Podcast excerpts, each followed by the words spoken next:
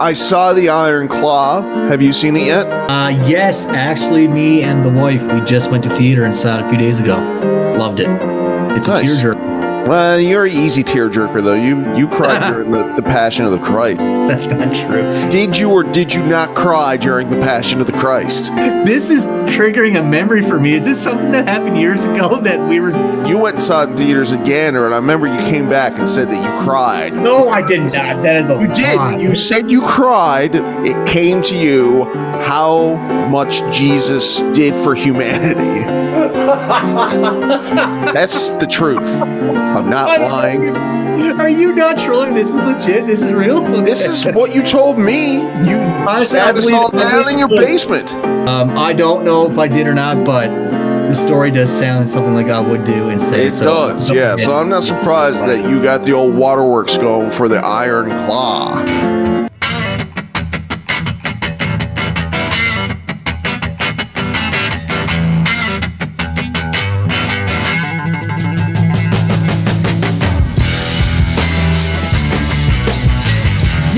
Is the BWF Wrestling Podcast.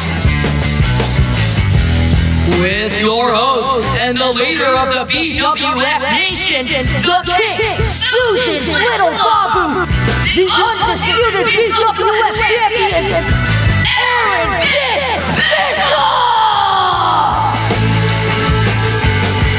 Welcome, BWF Nation, once again to another fantastic episode of the BWF Wrestling Podcast. I'm your host, Fish, and thank you once again for joining us. As I said, this last week and the week before have been our biggest viewership episodes ever. We just keep getting bigger and stronger and just growing every single week. Co host G. Patrick Condon, please tell the folks out there who haven't already subscribed to the Hunting Party channel. All right. All right. That's enough, Aaron. Jeez. Get you going. right? Stop. People, I, I've seen from the uh, data that uh, uh, people are just clicking to see my first appearance and my first sentences. So the quicker that we get to the real deal, I'm the real deal here, by the way. Yeah. the more that we retain the audience.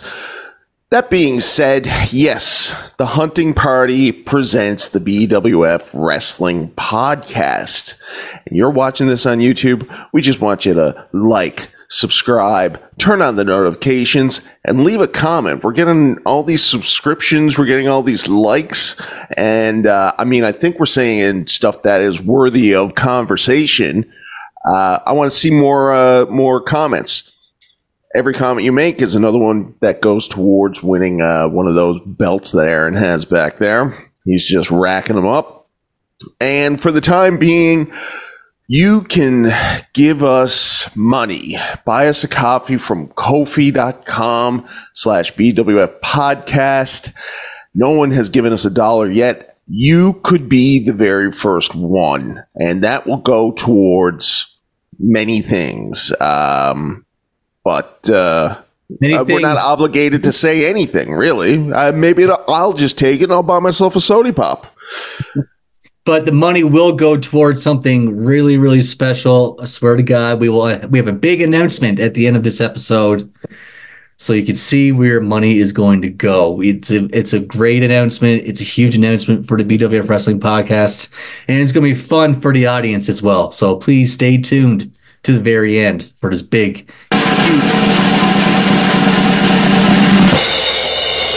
announcement uh, I thought I could get you to say what it was by putting the drum roll effect on there. You're good. You're good. Normally that triggers people to just answer. I was very close, honestly. Like, Yeah, well, that's a we're gonna- psychological thing. yeah, that's right. So, uh, yes, as you said, uh, Aaron, we're uh, more popular than ever. The ladies, the guys, they love watching us. And uh, because we got interesting takes on things. And this week we're going to be talking about what, Aaron? What's our big, uh, big show about this week?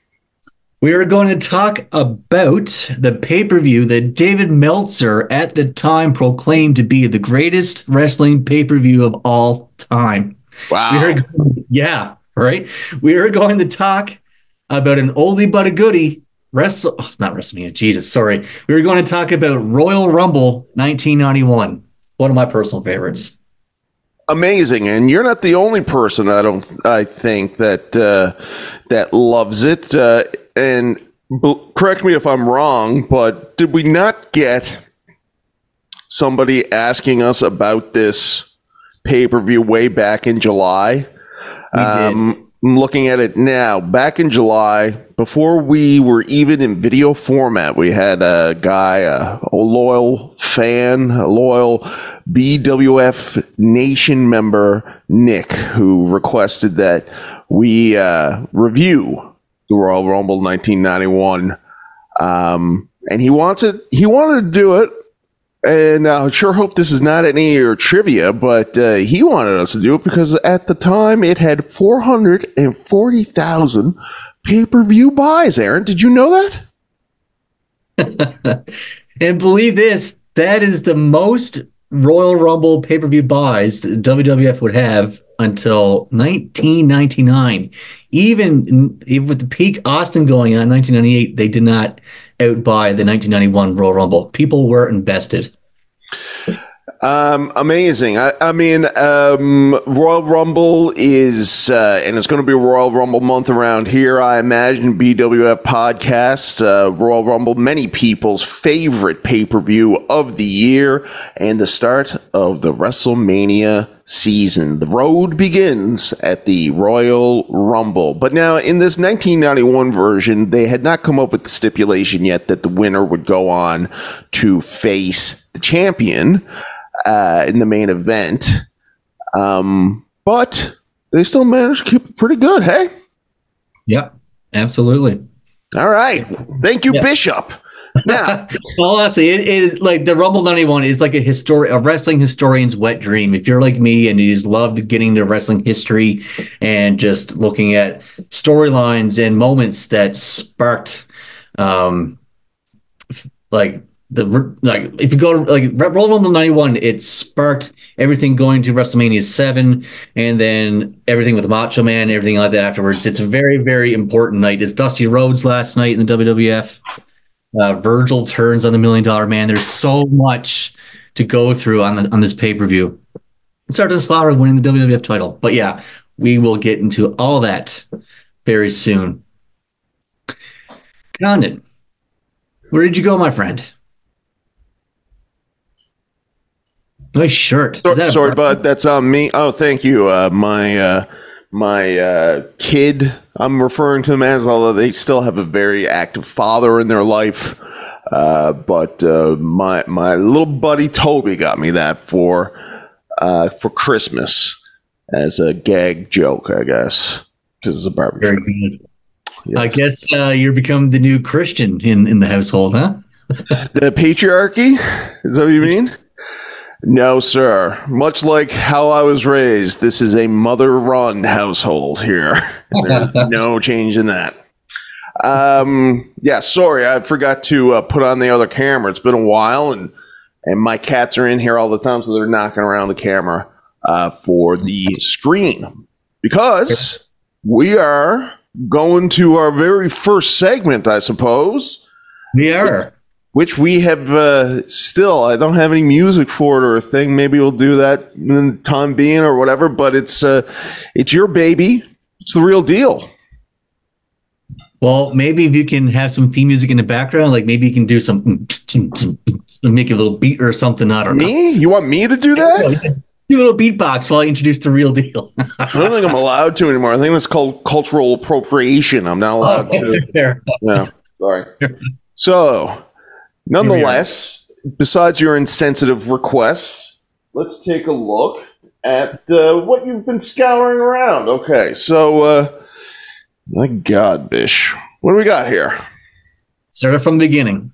I'm not sure what we got here, but start it from the beginning. It's. Lucha Underground. Oh, yes, yes. Highlights from Lucha Underground. Have you ever watched Lucha Underground before? No, and you know what? I um I wish I did. Um I didn't get into Lucha Underground until um until it was long over. Um, I didn't start to watch it or anything. I mean, all of uh, so many guys that are wrestling in the in the big leagues now started off here, and I thought that the concept was was really awesome, really cool.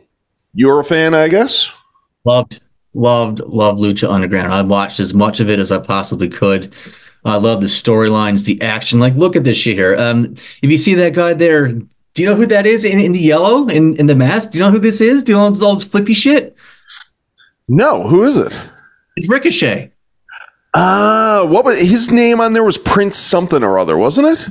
It's Puma. Yeah. Yeah. And I know I, I call Ricochet Ricochet right now in WWF, but WWE, Nice. sorry. But um, but he was awesome in Lucha Underground. if anybody out there has never seen Lucha Underground, go out of your way to watch some of the stuff because they were hardcore, man. The matches were off the charts. Yeah, and the whole deal was that it was like a cinematic, right? It's uh, it was the storylines were shot like it was a TV show, and uh, it was much more uh, much more cinematic than it was, um, or than anything before that time. They murdered someone on the show. I mean, what more do you want? Yeah, it's cool. Yeah. I mean, WWE did it first, but uh, no, but seriously, Lucha Underground is awesome. Check it out. okay, What do we got next? the NXT thing. Oh, right. Did you see this guy fly from the middle rope? Yes, that's right. Now, everybody was giving this guy a lot of props for doing it. I saw this clip, and I'm not impressed personally. Um, like, it, I don't think it takes it. It's. I don't think he did too much. I think it's the guys that were sort of catapulting him more or less, right? Looks fun as fuck, though, doesn't it? Imagine Oh yeah, fun. for sure, for sure. But he was uh, he was pretty braggadocious about uh, people's response to it. Like he knew that it was going to be uh, go over well, and people were like, "We don't know how he did it." Well, he had Oh, two guys that were just. But anyways, I don't know who was it. What's the what's the young gentleman's name? That did the move. Oh, I, I don't fucking know. Nobody I don't knows. That's it. Spot Monkey. What else we got here today? coming up hard on this. Do you purposefully find these all on uh, on Facebook? It's just the easiest platform for me to find these reels. Yeah. All right, Bob Backlund. All right. So yeah. So we are at the 40th anniversary of Hulkamania starting uh, this past week. Right here is right before that, a month before Hulkamania starting with Bob Backlund and the Iron Sheik. This is the infamous spot where uh, Sheik has Bob Backlund in the camel clutch. He refuses to tap out. and they put in the towel. Yeah, um, yeah, amazing stuff. Um, this is the first I've ever really. This is the first thing I had ever seen about Bob Backlund because they played it all the time when he returned uh, to uh, have his thing with Brett in '94. Which is really weird because even back then he seemed like he was a really old guy. Um, but I think what he was in his he was in his what 40s I guess. Like I mean certainly younger than what Hogan and everybody different times I suppose. But uh, uh, yeah they would use that as uh, the catalyst for his uh, amazing heel turn really. Uh, loved his heel turn. And eventual. WWF championship Yeah, it's long term storytelling at its best. He did something 10 years ago and then he returned 10 years later and he returned and he came back as the face, you know, the, the guy who he was, you know, the cheery, smiley, you know, slap the, fa- the fans' hands guy. And then Bob Backlund snaps on Raw one day or Superstars. We- Yeah, and can pull him up for that. and he threw the chicken wing on Brett and he just like freaking out. And then they used like yeah, he said he's never lost the championship. Technically, he's still the champion because he never gave up. I mean, there's no lies, you know, no lies there detected. So it's a great storyline. We should actually probably go into that one of these days. But Yeah, I'd love to. I went back uh, um, every now and then. I'll go back and and uh, just to see how well it aged, and it did really well. He did. Uh, uh, he did a really good job uh, for somebody that had never done any heel work uh, before. Yeah, ever. And so it was really strange too that he, um, like, because the way that they treated him when he returned, like he was bopping around there uh, for like in '93 and stuff. He had that.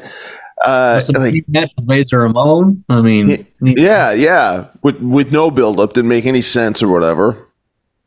Anyways, uh, Bob Backlund, good hand, still in good shape, I hear too. This next clip is something unreal. This is from Germany, I believe. This is um, Bret the Wishman Hart, not, not the Hitman. This is a fake Bret Hart. I've seen this too. I never knew this existed, but this is actually Doink wrestling this fake Bret that wrestled for years under this this Wishman moniker. I don't even know how he got away with it. But That's look at awesome. it. Well, like I, it's so funny. So is that actual Doink? Is that the real Doink or fake Doink? Real Doink. That's so funny because in the indies, uh, there are loads of fake doinks. I may have, may have talked about this. Uh, I went to college with a guy. Doink, and, uh, I assumed from back in '94 that it was a real doink, but I could be yeah. wrong. No, on the indies. Um, I, I went to college with this guy that dressed up as Doink was his gimmick when he was wrestling around Hull and stuff, and he would sell uh, what eight by sevens or whatever glossies of the actual Doink. And he, I mean, his he was a big guy too. He didn't look anything. His body shape was not the same, and he had facial hair that he painted over. It was wild. Um, but yeah, so it's really ironic that we're seeing the actual Doink fake uh, fight a fake Bret. Wishman Hart. Yeah, yeah. I'm sure it's not.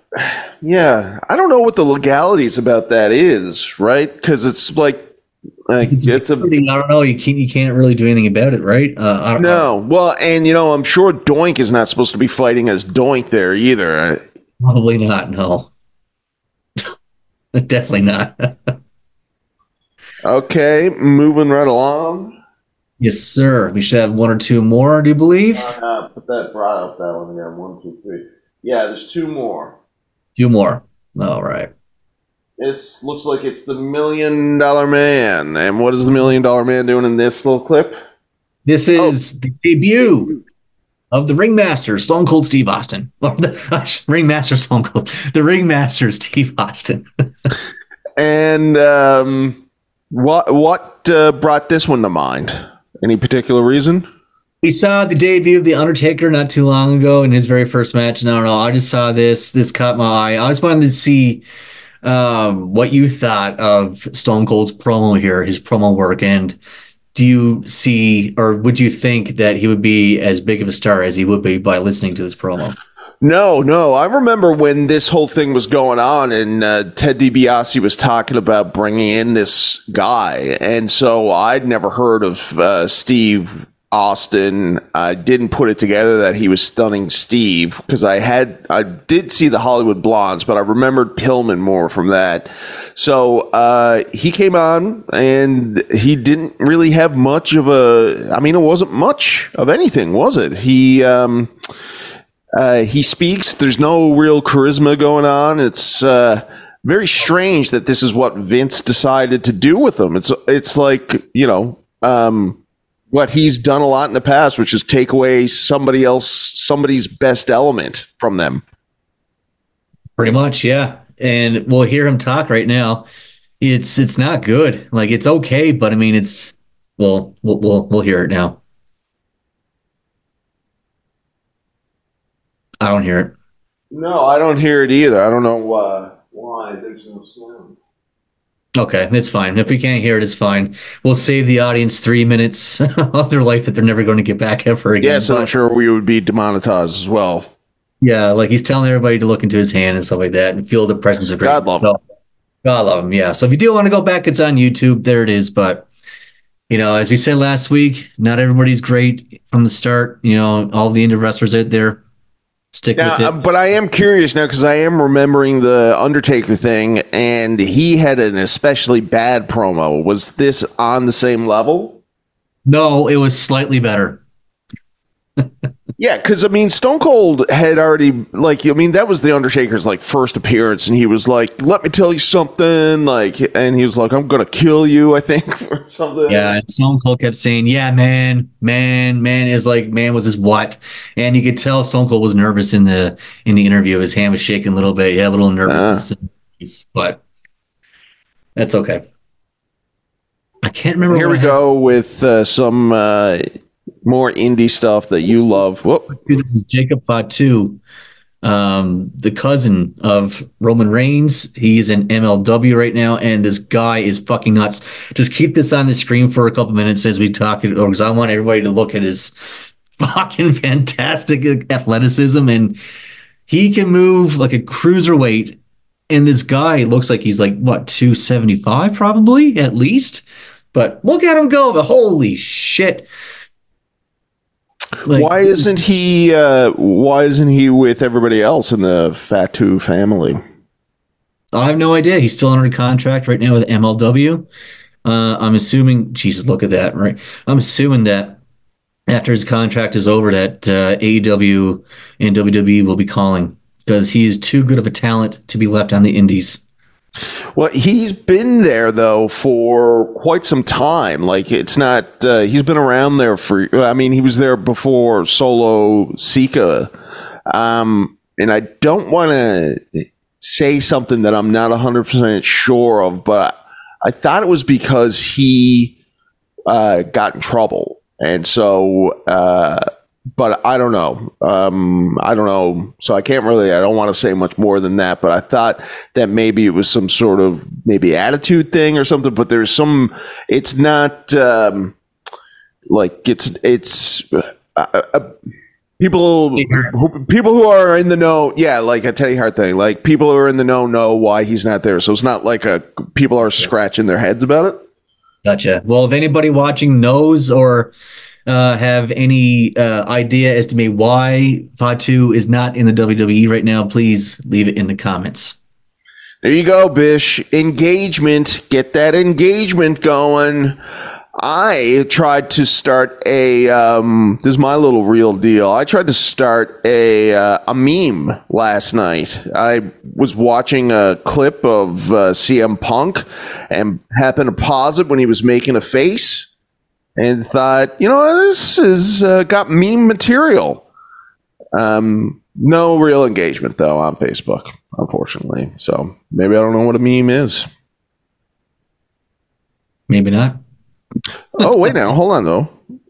Oh, breaking No, news. never mind. Sorry, no, nobody. Nobody likes it. Yeah, no, it's official. Nobody liked it. Well, nice try. Thank you, thank you.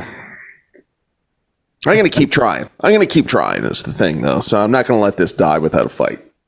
Go. Aaron, I think what are we moving right on now to our coverage of the Royal Rumble 1990? No, not yet, my friend. Not Here we yet. go. Uh, Royal Rumble. Aaron, start us off. All right, let's start off with Pat. It's time for your punishment, buddy. Let's eat some peppers. Let's see you suffer. Did you bring any milk? Because you're going to need it.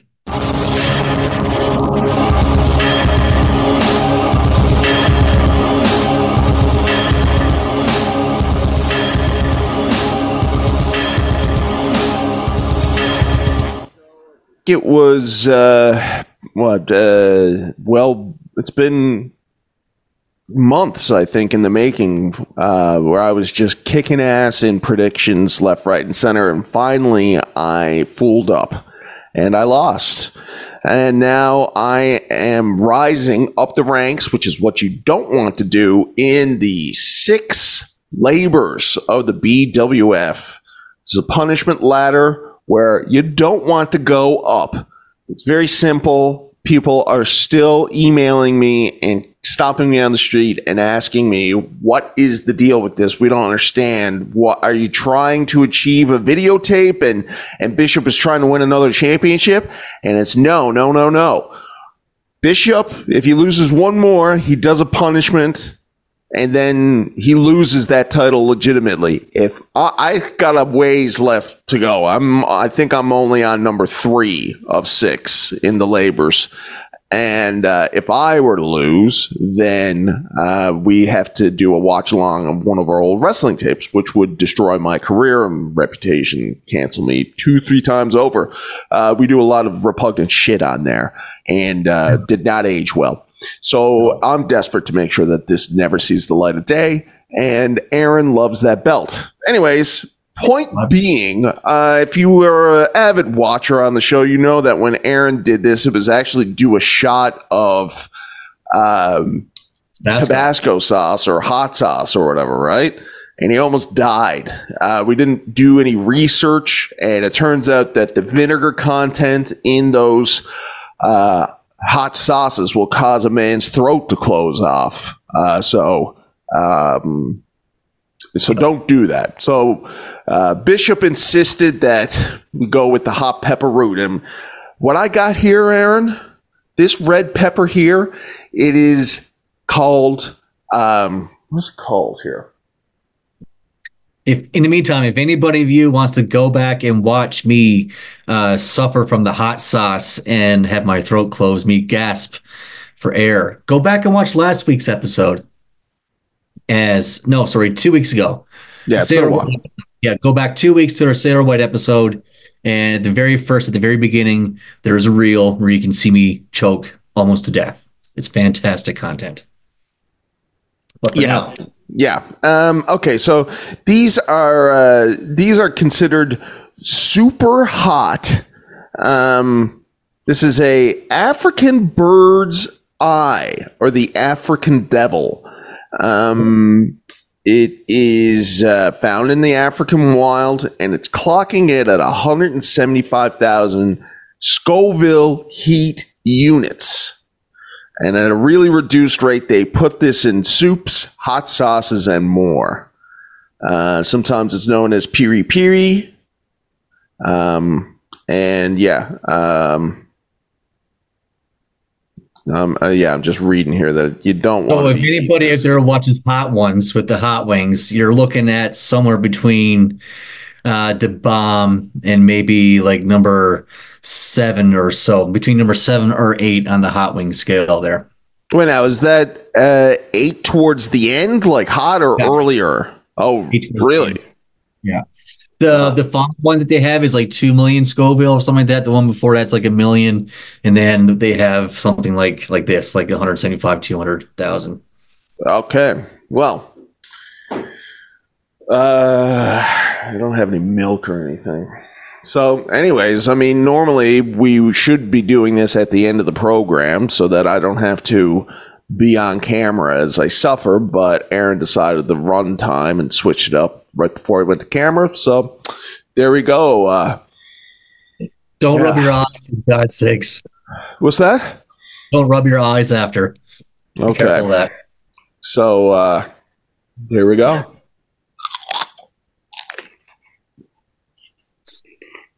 All right, all right, little bite there, little bite.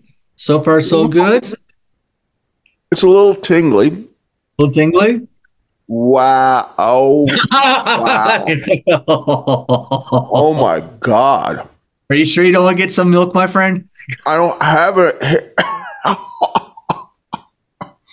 it also said to wash well, and I didn't do that. Oh no, oh no. Oh my God. Spit it out, man. You don't have to swallow that shit. Spit it out. No. Wow. Wow. I'm very impressed so far, Con. I'm very impressed. Like, uh, it's not even really kicking in yet. Oh my God. okay, so you do have something to drink. Okay, good. Uh, oh my. It's like I've never. Oh, I. Oh my God. It's like my mouth is producing a lot of saliva here now. It's hard to see because everything is red, but I'm feeling it in. I'm feeling my face turn red. Yeah, careful, careful. Um, it began immediately on my lips. My Yeah. tongue is numb right now. I can feel it down my throat. Jeez. Eyes are going over. Oh, Oh my god. This is not going to go away anytime soon, buddy. Oh man. Okay, my tongue is now really like really not good. My tongue is. Oh my god! It's, I can feel parts of my tongue scorching that I've never felt in my life. Oh, Jesus Christ. Under my tongue, under my tongue. It's Oh, burning. no. Holy shit! Maybe I got away with the Tabasco sauce and almost choking half to death because at least after I choked, it was over with, right? It was done. This is lingering, man. Oh my god. Wow. Oh, Yeah, careful. Yeah. oh. My nose is. my nose is. All right, you gotta. don't worry about You're gonna have to carry the show here for a little. Oh, Yeah, don't worry. I got it. Breath is. Ah, ah, Woo, boy. It's all right. Got- fucking. Oh my god. Why did I do this? Oh We're man. in Anderson's entertainment now. Ah. Every time I breathe out, it's more. It's like a fire is in my stomach, Bishop. Holy yeah. shit. I can't. I can't. uh. I can't even. I, I can't even think right now. Go get some water, my friend. Yeah, go go top Uh, up. Ah, why'd you do this to me? Why wouldn't you let me just shoot? Tabasco sauce. Why didn't you just let me shoot the Tabasco sauce? Like, why? I apologize so many times to you about not doing the research, and then said on this show numerous times, "I'm not going to let you do that. You got to eat the pep." I eat the pepper, Bishop. I ate the pepper, and I can't. I can't see, and I'm not thinking straight anymore, Aaron. Holy shit. Ah. wow, dude. I respect you, though. I respect you. I don't give a shit. I don't give a shit. I don't give a shit if you respect me. My mouth is on fire, Aaron. Oh man. Okay. And now my stomach is starting to hurt a little bit now. Now it's brewing in my tummy a little bit here. Oh, yeah, that's not going to be good later. That's not oh, to it's not good now. not good now. No. Man. oh shit. Oh. It's still it's still super hot. It's still my glasses are steaming up here now. Did you say that was called the African Devil? Yeah. Yeah. All right, folks. African Devil. Uh, Poor guy. Oh my god. Oh, it's there's something brewing in me now that I don't wish on anybody. Oh god. You're not going to shit yourself live on a podcast, are you? Uh, I be, that's the least of my worries right now, Aaron. I can't feel my tongue. I can't feel my tongue, other than the sensation of scorched. Okay, all right. What do we got coming up next? oh, my friend, we got the Chronicles. We have the Royal Rumble 1991. Don't worry. We're at the Chronicles already. We are already at the Chronicles. Yes, sir.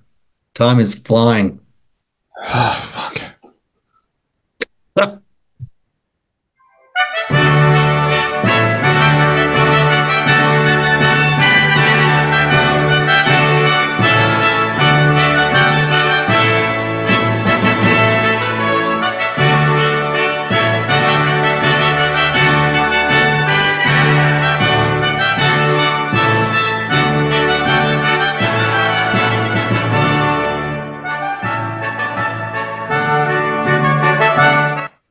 It's no joke. Whew. All right, Royal Rumble. 1991. Yes, sir. As we said, this was the most bought Royal Rumble pay per view wise until 1999. Dave Meltzer called this pay per view up until this point the greatest pay per view the WWF has ever put on. Where's it taking place?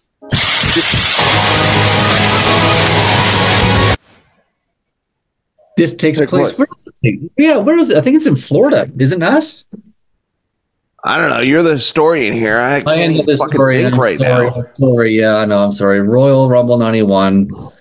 I'm sorry, folks. Uh, yes, this was in Miami. Okay, there you go. And so uh, we start off with uh, the Rockers versus the Orient Express. Who's in the Orient Express? Oh, so, believe it or not, there are actually two different versions of the Orient Express. Um, the Rockers faced. I don't one- believe it. I don't believe it. Oh, The Rockers faced one version at WrestleMania 6. This is the other version. This one here is uh, Tanaka and Paul Diamond, I do believe. And uh, Dave Meltzer loves this match. He gave this match four and a half stars. He calls this the greatest tag team match of all time up until this point. Meltzer is all about it. He calls Shawn Michaels one of the greatest in-ring performers in the business at this at the time, and he sees nothing but great things in superstardom for him. he's well. I mean, he was right on the money there. Sometimes Dave uh, seems to just get really into something and just you know, uh, uh, just says crazy stuff. Obviously, um, But you know, uh, this tag team match is awesome. It is great. It's fantastic, and it is one of the better matches of the golden era. Uh, you can watch this match over and over again. It's definitely, as they say, ahead of its time. And Shawn Michaels d- does ball out. It's it's a fantastic match. who wins? The Rockers win. The Rockers go over. And then uh, what's the next match? Well, the next match is. Oh, is that the uh, Big Boss Man versus the Barbarian? Barbarian. Now, this match you might look on paper and go, "Fuck, gross." Don't want to watch it. But right now, Big Boss Man and Bobby Heenan are in the middle of their big feud, and Bobby Heenan is just going after the Big Boss Man's mother every single week. Oh, why? Wait Well, now, hold on. So Heenan went after Bossman's mother, and then Bossman, who knows how much that hurts, went after Big Show's dad, right? So that just gives credence to the old saying, hurt people, hurt people. In real life, behind the scenes, uh, WWF officials, including Bruce Pritchard, went to visit the boss man's mother beforehand to tell her what's going to happen, what's going on, and that Bobby Heenan is actually a pretty good guy, and we're just doing this for fun. And she apparently was into it. She got it, and she actually wanted to wrestle Bobby Heenan at one point. So was she shown on camera, or was it just stuff that Heenan No. was saying? Or no? Something he- yeah. And that would actually build to the feud, to WrestleMania 7 feud, Boss Man versus Mr. Perfect for the Intercontinental Championship. But this Barbarian and Big Boss Man match was actually pretty good. Uh, I think Meltzer gave it two and three quarter stars or something like that. But um, Well, very, what very do you give it, Bish, on the Bishop scale? I mean, it's okay. I'll, I mean, two and a half is probably Yeah. Yeah, yeah. That's probably that's probably accurate because it wasn't. You know what terrible. that reminds me of is uh, the Bishop scales. Uh, I, I was thinking of our uh, first episode we ever did. Oh my God! I was going to have a thing called uh, "My Hard On" of the of the week. Uh, I got the fucking thing muted. Anyways, it went. Yeah, Anyways, we could bring that back. Who knows? the dick But, scale. uh, what's your favorite barbarian match? Favorite barbarian match. Yeah. God. Uh bro, I don't fucking know, man. I don't even I don't know if I have a favorite barbarian match. Yeah, not many people. He's one of these sort of like, uh, I mean, uh, uh, not even uh, mid carders, right? He, um, he, but he was always. I mean, he I apologize, ladies and gentlemen. This is not going to be easy for me. Um, with Powers of Pain and the Warlord. That was a good tag team, but they didn't reach tag team gold or anything. They're just two big men um, going out and just clubbing your opponent. I don't know. Um, Barbarian, it's a decent hand, but it's like saying, "What's your favorite Dino Bravo match?" or "What's your favorite?" You know, Dino Bravo took on Hulk Hogan in Montreal for the championship because Dino Bravo Dino was the Bravo. What's that? That's your favorite Dino Bravo match? No, Uh, He was not working very hard in it. I gotta say, even in that. I'm looking at it now. Barbarian uh, uh, was in a group called the Super Assassins with another kind of guy on that level that that I. I, I sort of grouped together Barbarian, Warlord, and Berserker as sort of like three guys. Three, three. They would have made a really great faction. Yeah. I mean, they got great look. They're entertaining uh, outside of the ring or you know on the mic, but when the bell starts, this it's just a little uh, kick punch, you know, A B. You know, there's not that too many layers or dimensions to to the wrestling style, but No, it was a look for sure. But I guess he owned uh, he owned the name, right? Because uh, um, when he went to WCW to go to uh, to be part of the Dungeons of Doom, uh, or Faces of Fear, so he joined. He made Faces of Fear with Ming, and he was still called the Barbarian. yeah. Well, I mean, I don't think anybody's ever talked about him as much as we just have. No.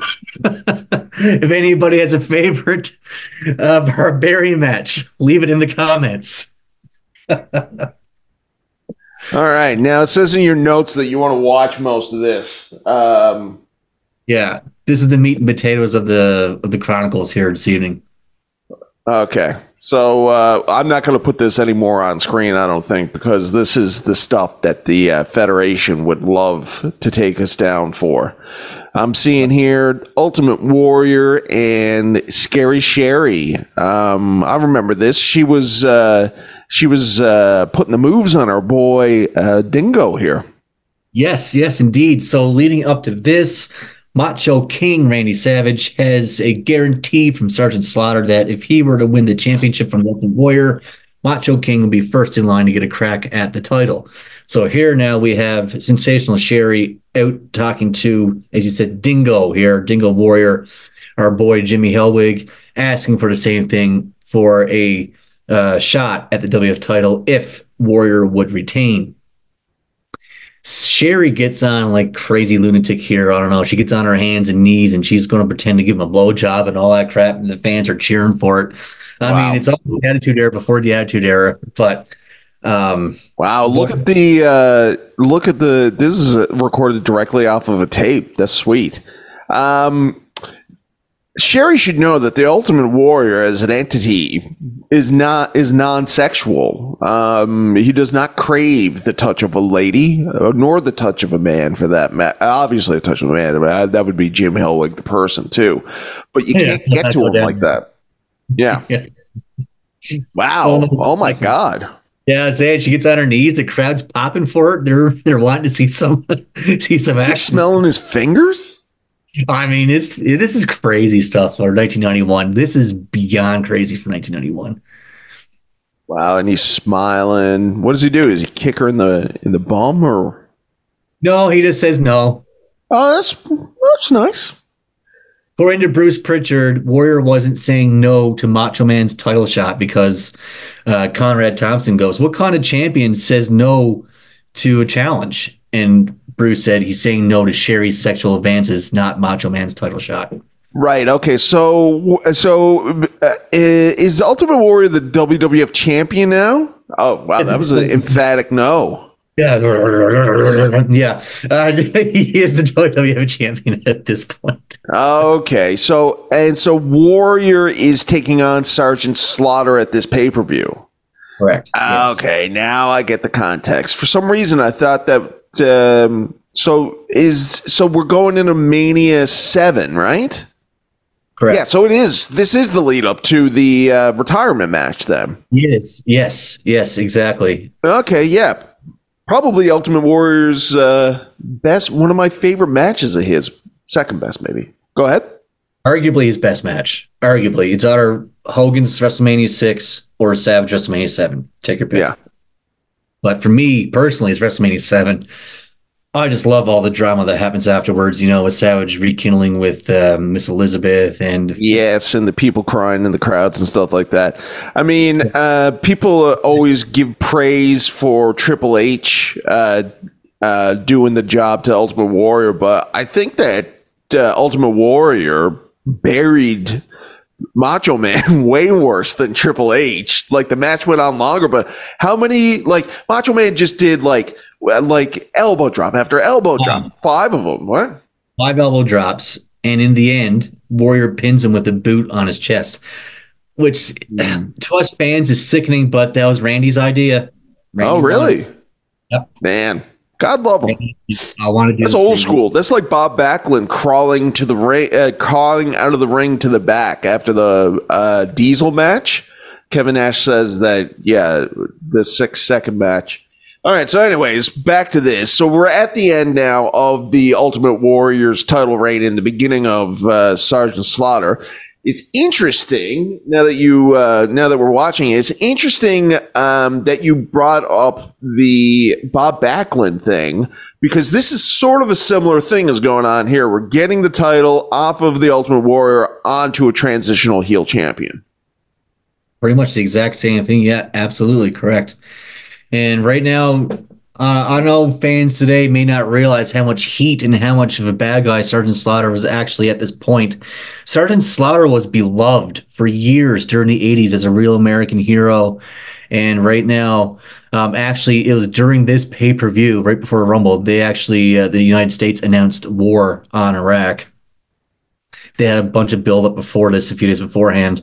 Uh, they gave Saddam Hussein a deadline to get out of Iraq. But anyway, uh, they announced the war during this pay per view, and Slaughter becomes one of those hated people on the planet. He's getting death threats in real life. He has security around him 24 7 to protect him and his family because people are ready, ready to kill him. They're, they're ready to kill him.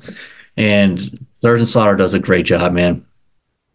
Now, this is at the end of uh, the Ultimate Warriors title reign. Uh, it began at Mania 6. Uh, great main event with Hulk Hogan, one of his best. How do you rank this title uh, run? I know that uh, business wise, he couldn't do Hogan's numbers.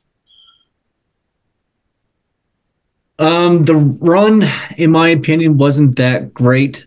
He got, you know, he had a couple mini feuds in between WrestleMania and SummerSlam with Ted DiBiase and stuff like that. Then he had a feud, another feud with Ravishing Rick Rude, their third pay per view match in like two years. Everybody knew who was going to win. It was kind of old and done. Rick Rude was kind of a little bit past his prime. And then we, you know, going into the Survivor Series, uh, 1990. Um, nothing really much happened there. I mean, Hogan and Warrior were the last two survivors at the end of the night. I mean, no big storyline there. And now here we are. Uh, Warrior is jobbing the title to Sergeant Slaughter. So I would rank Warrior's run as a big fucking flop. There you go. Now we just saw Macho Man run out, beat him up the Ultimate Warrior, and then run back in. So does uh, Warrior beat the count here, or do they do the restart the match? Oh, okay, we see. Yeah. Slaughter, Slaughter, Here's smart ring enough for psychology. Ring Yes. psychology don't use anymore these days. You know, stopping the referee's count, letting Yeah. Warrior roll back. Well, you would Savage- think. man. Well, eh, yeah. Um, you would think that that, I mean, in a real thing, that would be a disqualification if he put his hands on the ref and told him to stop counting, but whatever. I don't think that the Ultimate Warrior would ever have been able to be a popular champion. Have you ever seen any news clips of, or uh, any like clips of him on uh, uh, late night talk shows? Like the character itself couldn't talk to people Doesn't uh, work. you know, certainly not like Hulk Hogan, but they couldn't talk even like uh, like Macho Man, who whose gimmick was a little bit too strange to be taken seriously on a on a late night talk show. And then you had the Ultimate Warrior doing his thing. Um, I remember seeing clips of him on Arsenio Hall. It was just like uh, bizarre. Bizarre, bizarre, yeah. But here we are. Yeah, Warrior's got his hands on Sherry. I'm sure she liked this part right here coming up. She's such a trooper. I um I loved her with uh, Shawn Michaels. She, I mean, talk about a woman that could uh, always find a place for herself on the card. Like she survived. and Uh, she somebody great and elevate them to be even better. Yeah, and she could. Yes, you know. Sorry, Uh, sorry to cut you off, but this is very important right here. Here's the scepter Uh, from over the head. Apparently Savage hit him so hard there was glass stuck in Warrior's head afterwards, and he had to get stitches and everything afterwards. Uh, do we see any blood or anything happening here? No, blood. No, it's his hair. His hair is so thick you can't see Yeah. that shit. He's legit locked loopy here. There's the elbow from Slaughter. One, two, three. The crowd cannot believe it. It's like a Undertaker losing the streak moment right here in the Yeah. crowd. Can't believe it. Fucking Sergeant Slaughter has won the WF Championship over the Ultimate Warrior. Yeah. And now we see Savage here setting up the retirement match for WrestleMania 7. It fucking gives me goosebumps, man. This is such good shit. Yeah, it's nice. It's cool. I um I don't think I've ever watched this. I knew about it, but I don't think I ever knew the uh, sort of the ongoings of what led up to that match. Does or it didn't stick with me anyways. And now they uh yeah, they run and and beautiful stuff. All right, so that's like kind of the big uh the big deal, I guess, of of that show. Um what Big deal done yet. No, no. Uh, next, you would have the worst match of the night uh, the Mountie versus Koko B. Ware. Pretty sure the Mountie wins. I don't know. Who gives a shit? Um, but after that, it's the Royal Rumble. I mean, I don't care what's it. Koko B. Ware sucks. He doesn't believe he doesn't belong in the Hall of Fame.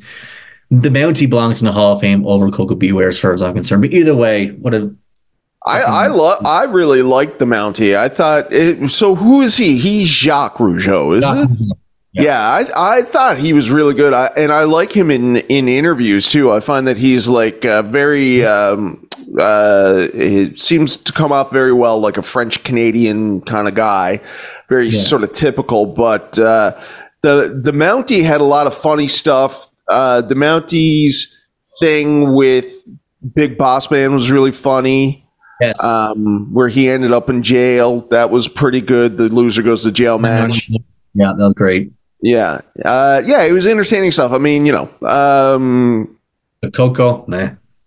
No, no, uh, but I'd like to take a look in, and I was going to bring up something just then about Koko B. Ware because I agree with you. Koko B. Ware is the, the reason why the the Hall of uh, Fame. Hall of Fame jumped shark or whatever. But um, I was watching or listening to somebody, and it might have been Ric Flair and Roddy Piper interview back in the day where they were talking about Koko Ware and um, and giving and giving them props. Um, so it might be interesting to look into it. I mean, I knew Koko B. Ware. Uh, and he was one of the wrestlers that everybody kind of knew, but uh, you know, it was just because he had that bird, right? Yeah, He was the bird man. we're man. That's right. And his name isn't Coco Beware, it's Koko B. Ware. So you could call him Koko Ware. That's what like his like the the boys in the back, they just call him Koko Ware. Oh, very good. Yeah. Just go ahead. No. What's up, Koko Ware? Koko Ware is not that bad. That's what they would say. Koko Ware didn't ruin the uh, Hall of Fame. So you said that the uh, that the Royal Rumble is up next, but I'm seeing like matches upon matches here before we get to that in your rundown. Oh, what's next? Ted DiBiase and Virgil. Oh my God, how could I forget? Yes, of course. Ted DiBiase and Virgil. So let's watch the promo that Ted DiBiase and Virgil did right before uh, the Royal Rumble. I love this promo. I thought it was hilarious. But it sets up. WWF possessed the special power that allowed him to absorb damage without being affected. Holy moly. There you go. Like every red-blooded Texan would say, everything's bigger and better in Texas. Right, Rhodes? Well, I'm here to tell you that there's something bigger and better than Texas right here. My bank account. and you say, Dusty Rhodes. Pulling this from a podcast that I saw recently, but I think it's too good, and I want to try it here too. Bishop, give me your Ted DiBiase laugh. wow, wow, that's good. That's better than those other guys. I don't think I could do it. It's hard. He's got like, no, I can't do it. I don't got it.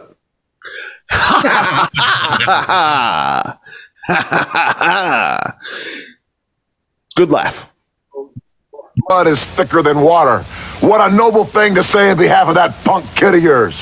Well, I'm here to tell you, Dusty Rhodes, that I have something that's thicker than water and thicker than your blood. My money. and at the Royal Rumble, Dusty Rhodes, it's going to be just like I've said it will be all along. When the smoke clears and the dust settles, you and that punk kid of yours will be on your hands and knees begging, begging That's pretty good. Uh, I don't know if anybody would notice, but they cut from a close up to a wide angle in the middle of him in a rant, and it's seamless. I did not notice, but you're the producer, so that's why you noticed stuff like when that. the smoke clears and the dust settles, you and that punk kid of yours will be on your hands and knees begging, begging for my mercy. Do you understand that, Rhodes? Begging for my mercy. Oh, no. Look at this.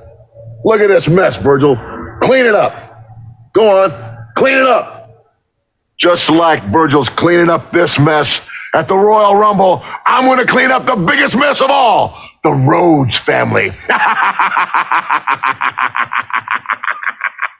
little more, a little more. You missed a spot. Uh, he's Great stuff. Yeah, he's literally making the man clean the dog shit off or horse shit, whatever it is, off his shoe. And so this is planting the seeds for Virgil's turn. Virgil's been, you can see his facial expressions and a lot of the promos building up to this over the past six months or so. He's getting more and more pissed off of DiBiase's requests. And here we are. We're going to see Dusty and Dustin Rhodes, who turn out to be Goldust, in a tag team. There's so much uh, there's just so much stuff going on um, with Vince and Dusty Rhodes. And people could say as much as they want that Dusty didn't care about the polka dots, but Dusty is now wrestling a man that they named after uh, after Dusty Rhodes in a derogatory way. Virgil is named Virgil because Dusty Rhodes' real name is Virgil Runnels. And and then Dustin comes back as Goldust. Shattered Dreams Productions was uh, played before he would always come out on the screen, and it's Dusty's kid who is the Dream, so that's fairly obvious. But even making Dustin do that was pro- it seems like it's a rib in retrospect. so many ribs and well, who knows why who knows why vince had it against dusty rhodes but I don't know. But then when Virgil goes to WCW and he doesn't have the rights to that character anymore, what do they rename him in WCW? vincent after vince mcmahon Very stuff. strange. What's it that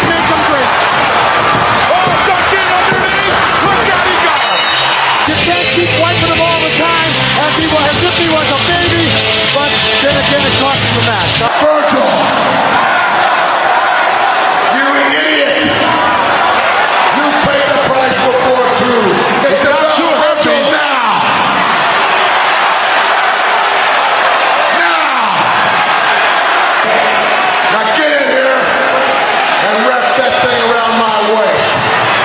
Gonna be the Is also uh, really bought into and loved Virgil, right? They go crazy for this. oh yeah man they do Mother, give me a break! another time. What do you think you're doing? You get down there and you pick that belt up right now and you wrap it around my waist. Everybody's got a price. Oh, he got a pass! And take it all back, Virgil. Look at the look on him. A standing ovation here for Virgil. Uh, they go on to have their match at Mania. Um, so that's a long time coming. yeah i mean yeah that story that was sorry my phone's been off uh that story was years in the making um great yeah just great story great great payoff Piper is great in the whole thing. You know, he's he's a great catalyst in putting Virgil over on commentary and and on the mic. The people love Virgil back then. It's too bad that uh, they turned him into a jobber around 1992. But this whole 1991 year for Virgil is fantastic. He's in one of the uh, main matches at WrestleMania. He's in one of the main matches again against Ted DiBiase at SummerSlam 91, where he actually wins the uh, Million Dollar Championship. Mm. He's uh, he's part of Bret Hart's team in Survivor Series 91. I mean, fuck, what more do you want? I don't know. I mean, he's he's turned out to be kind of a weird guy, and there's lots of stories of him being a grifter. So he could have had, uh, you know, uh, again backstage stuff that, uh, and I don't recall him being a great speaker either. Obviously, that was his whole thing. He didn't really have a whole lot to say. So, um, so there isn't much for him to go. The next, sort of, the only promo that I ever really remember him doing is when Yokozuna uh, squashes him, I think at Survivor Series 92, and then afterwards, um, he's just pathetically is like that Yokozuna. He's he's no joke. You got to watch out for him. He's uh, you know he's the he's the uh, you know hardest opponent that I've ever had. I didn't stand a chance. This and that. So. Uh, You get to see Virgil wrestle once back in 1993. He lost against Crush. in St. John's, Newfoundland. St. John's, Newfoundland. Yes, sir. Yeah, nice. Was it uh, heel crush? Heel Crush. Nice. I like heel crush. Okay, so now, uh, and it says here that the Rhodes family returns to the WCW immediately after this match. So that's the end of Dusty Rhodes and the Polka Dots. Uh, Literally, as soon as Dusty walks out of the ring, he goes, gives Bruce Pritchard a hug, and takes the fuck off for Atlanta. And we'll see Dustin in five years from now as Goldust, as we said earlier. Good on him. I wonder. Yeah. All right, so now we're going to the Royal Rumble match. And what's the story going into it this year? Uh, there's not really any story going into it. It's just because at this point we still don't have whoever wins the Rumble is going to WrestleMania and all that stuff. So this is just a big match to um, entertain the crowd, basically. Uh, at the very end, we'll see Earthquake and Hogan as the final two. That's pretty much the, the blow off to their feud. You can go back and watch our Earthquake and Hogan episode in the archives. Uh, but yeah, this here will be, will be the blow off. Um, this is the first year in Rumble history where 10 or more wrestlers will go 20 minutes or longer in the Rumble. Rick the Model Martel will set the longevity record up to this point at this Rumble with 50 some odd minutes in the ring. Um, this is the first Royal Rumble for the Undertaker. There's all kinds of like cool little things sprinkled throughout the, the, the Rumble itself. Cool. And um, um, what uh, you know? What does Dave Meltzer think about it? Oh, there's your boy Dino Bravo as we. Your boy uh, Dino, we yeah, yeah. um, yeah. Is this uh, Rumble itself um, uh, one of your favorites? The actual match? It, did that contribute to Dave's uh, thing, or was he talking more or less about the undercard? He was talking more or less the undercard, and same with me as well. The the Hogan, or sorry, the Savage and the Warrior Sergeant Slaughter stuff is just amazing. The Virgil stuff is amazing. Uh, the Rumble itself is okay.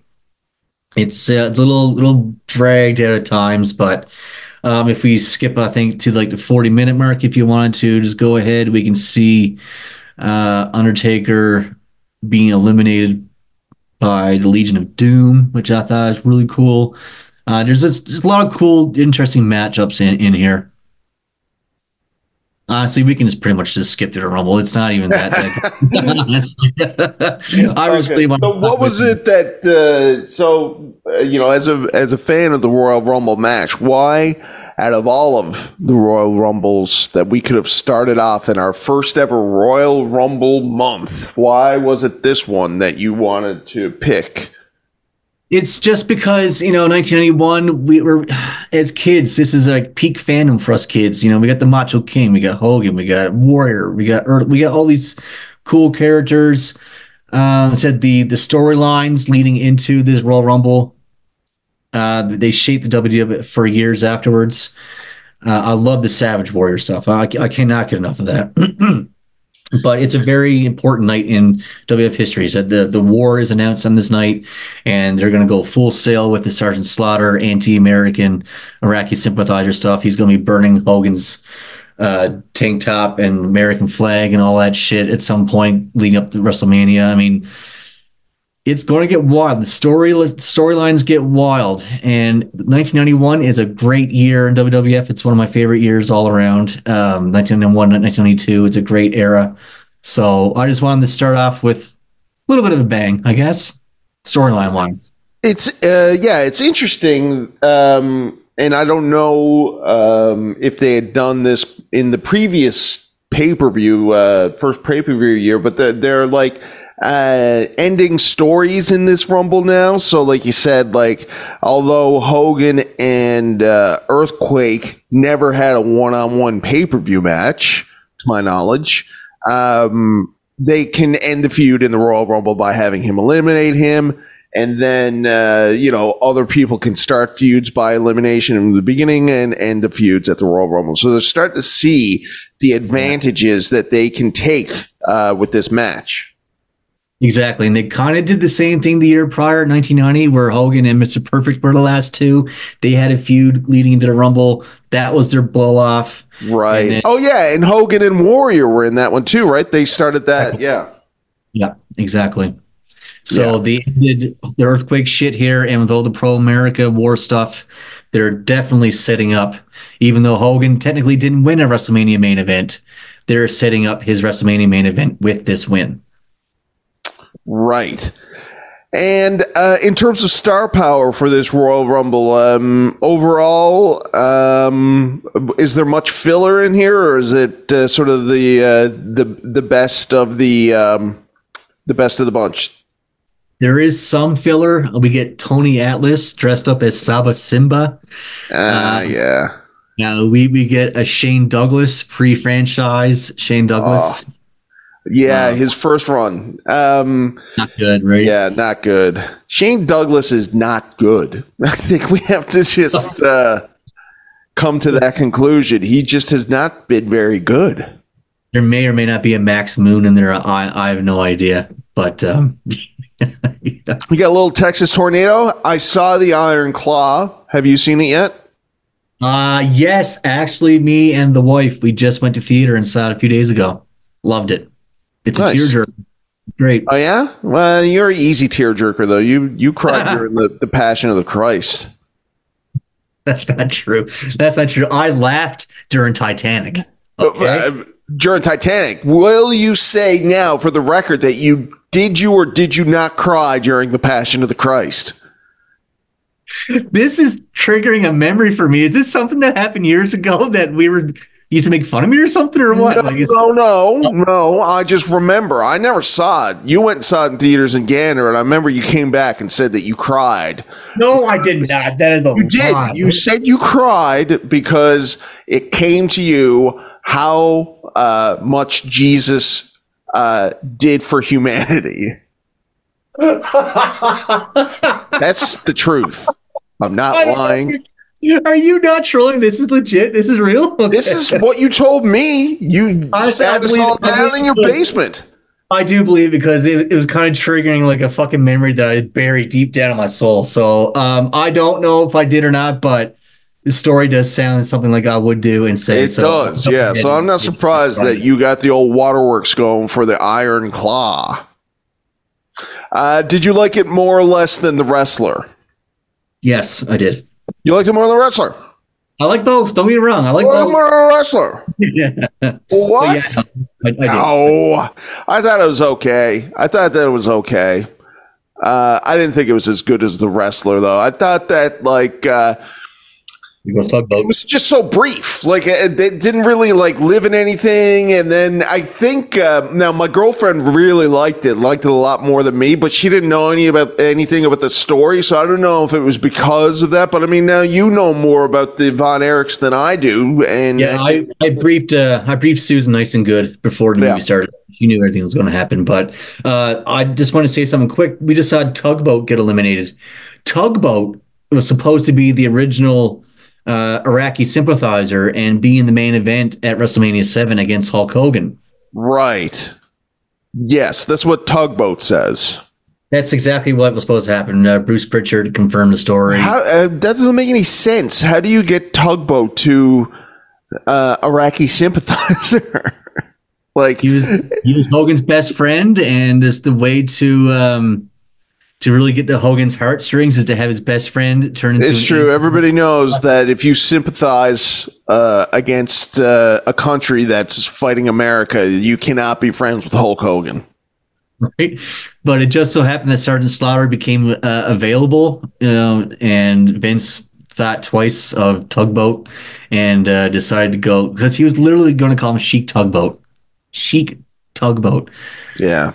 So when Slaughter became available, Vince thankfully came to his senses and uh, decided to go that route, and then he slapped uh, the Iron Sheik with uh, with Sergeant Slaughter as Colonel Mustafa, or yeah, Colonel Mustafa, and then there's Colonel Adnan, who recently passed away as well. R.I.P. Thoughts and prayers, T's and P's.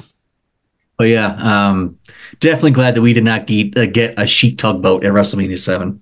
Uh, yeah, I guess so. I mean, uh, I don't think that that main event was anything special, anyways. Are you a fan of that uh, Mania Seven main event, uh, Hulk Hogan? I liked it. Got yeah, nice little color. You know, got blood going. Mm. Uh, de- definitely wasn't Hogan's worst match by any means. So yeah, I'm okay with it. Yeah, I, I think Hulkamania was really like on its deathbed at that at this point, actually. And I've heard that in this match, they've actually um, people have said that they've sweetened the crowd because people were booing him, and it only got worse. The the so it's next year that him and Sid have the thing, and and he pulls Sid out, and people are audibly booing him. But I think the end of Hulkamania is we're witnessing it right here. It begins the 100%. beginning of the end. 100% correct. Um, in real life, they noticed this and they wanted to send Hogan over to the troops in Iraq as a um, Publicity Uh, thing was it to get him? thing, but but they weren't allowing anybody to go over at, at the time because of the war. So what they ended up doing with Hogan is Hogan visited the families of all the uh, people in the in the armed forces and the Marines and stuff like that. And he would go to uh, all the homes and visit the family just so they would cheer for him. Holy fuck! I mean, like, Yeah, that's disgusting. That's um, yeah, that's really like will turn your heart to stone. It's so cynical. Um, but I mean, it goes to show it's like they had run out of everything. So it's like, all right, I guess like we got a the storyline is Hogan Hogan uh, loves America.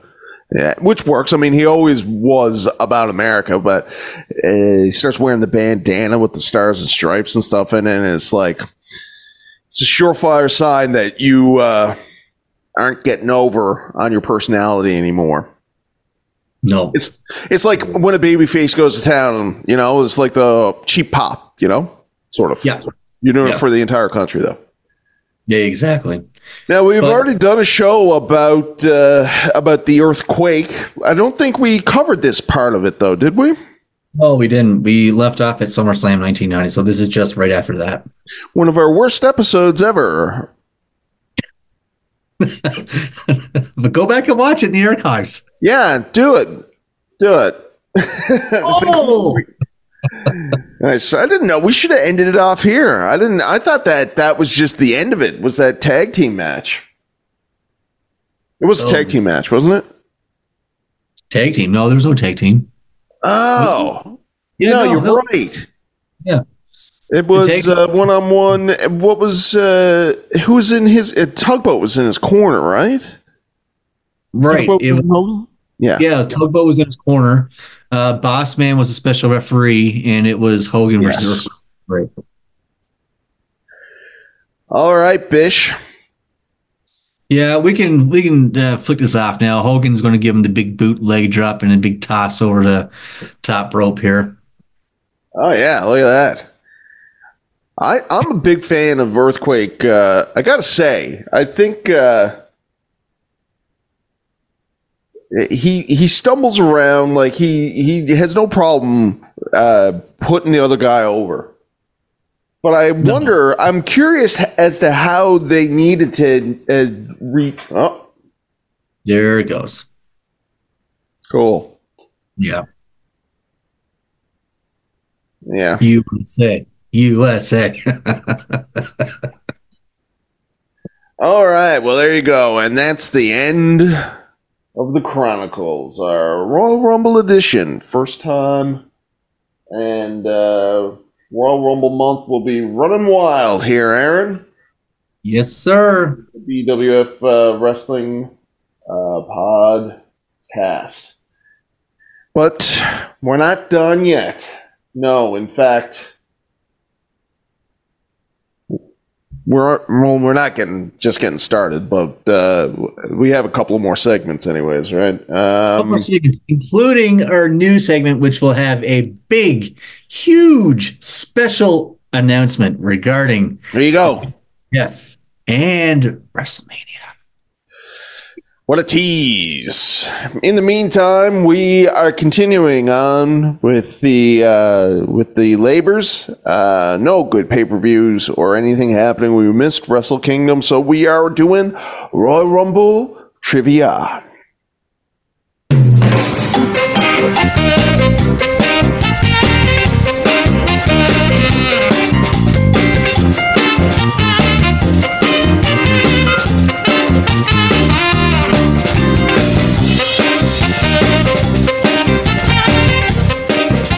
Sir, the trivia is back.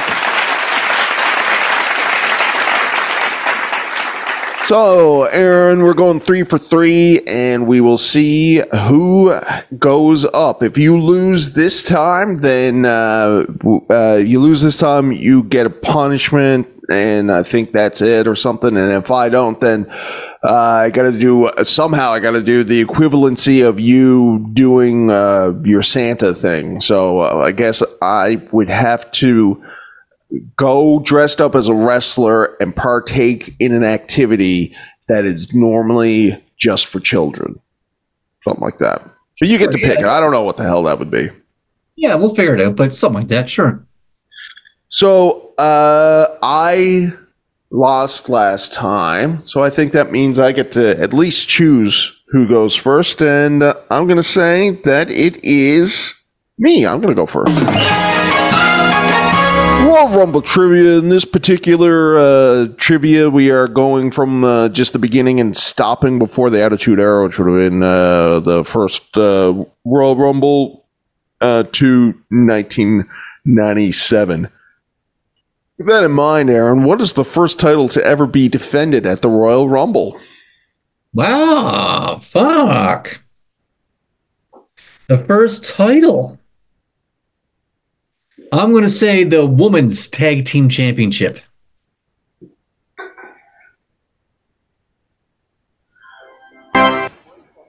That. Why are you fucking around? You knew what it was immediately. Don't waste our time here. Come on. Go for it. Go for it. One for three, Aaron. Who was in the final four of the 1997 Royal Rumble? Uh, so that would be now. Okay, so in the 1997 Royal Rumble, the Royal Rumble, they would go on to have the um, the rematch that had Bret, uh, Bret, Bret Vader, Stone Cold, and Taker. Bret Vader, Bret Vader, Stone Cold, Taker. I don't know that that necessarily is what was the. Um, final four of the match. Uh, because 1997 now you you uh, always do this. You somehow manage to find something that is confusing. So uh, because stone cold got eliminated and then the reason why they had to do that again do the uh, pay-per-view again was because uh, stone cold got back into the match and screwed over brett so, my question to you is when you say the final four, are you talking about the legitimate final four, Aaron, or are you talking about the final four that includes Stone Cold Steve Austin as the winner? So, as you're talking about, there's the final four pay per view where they have the final four participants in the main event. But that being said, I am asking you the legitimate final four of the 1997 Rumble, uh, Royal Rumble?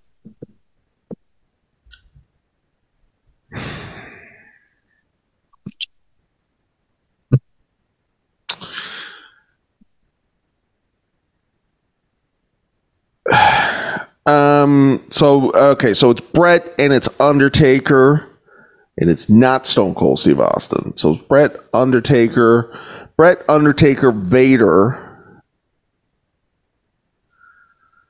Okay. And Stone not Stone Cold. final four. It's fine because Stone Cold technically won. You can use Stone Cold as a final four. It's fine. Vader and Vader and uh, Undertaker were in that match. They were. So you would think that the final four would be Stone Cold, Bret Hart, uh, Taker, Vader. Taker and. Vader. But you made that distinction, so so I don't believe that to be the case then. Otherwise- what I'm- what? this is exactly what I'm going for.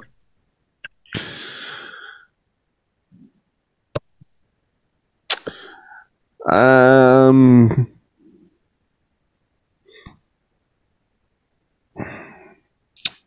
Mania. Okay, so is Sid in there then? No, because Sid um, fights Shawn Michaels. Um, 20 seconds.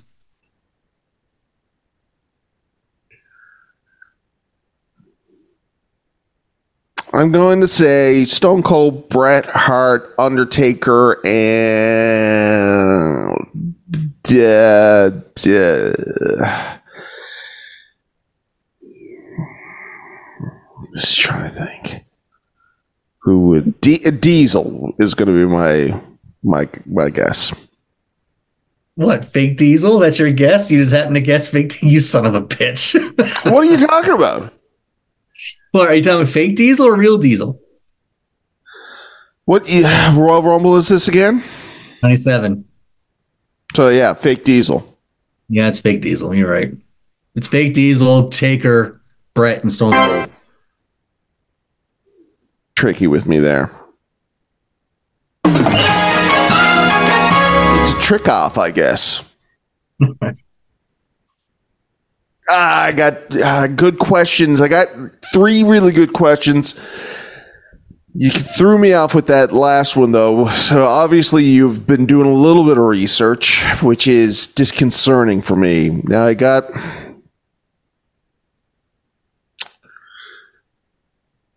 All right, we'll see how this one goes. 1993 was the first time a Royal Rumble began with two former champs. Who were they?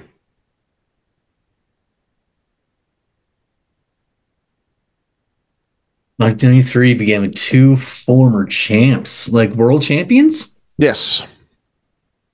Bob Backlund was number two. 1993.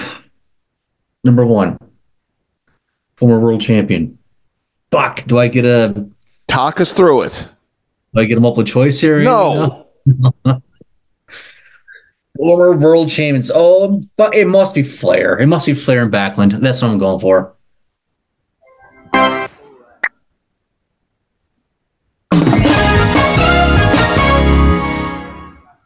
Bish.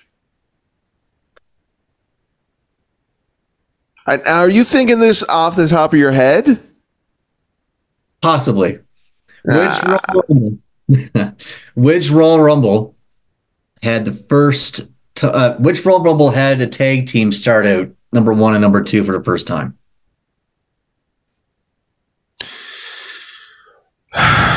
So not who the tag team is, but what Royal Rumble was it? Because uh, because it was. Can you hear my cat now? By the way. I just heard one little meow. Yeah, Okay, one second. sure.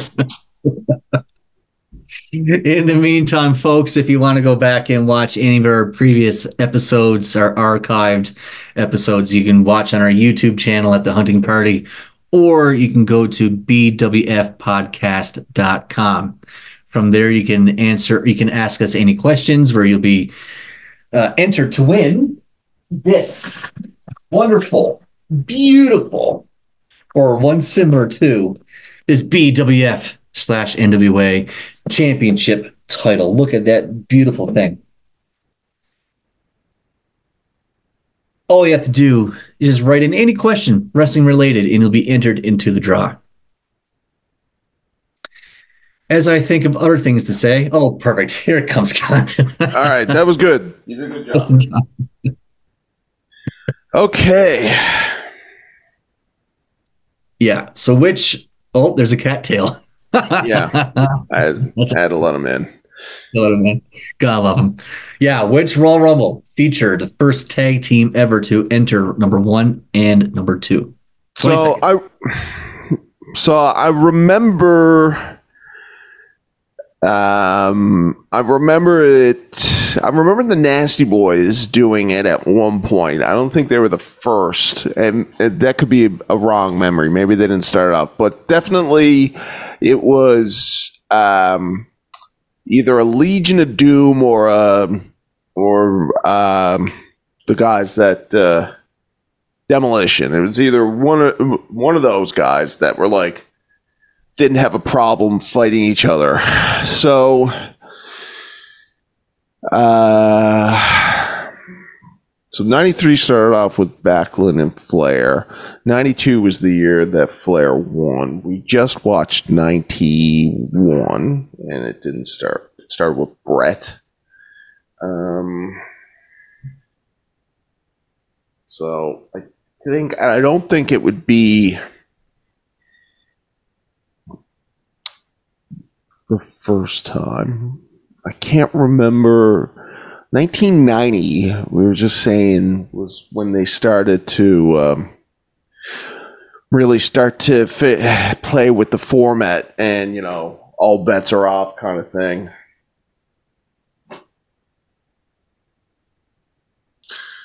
But who started the match in 1990?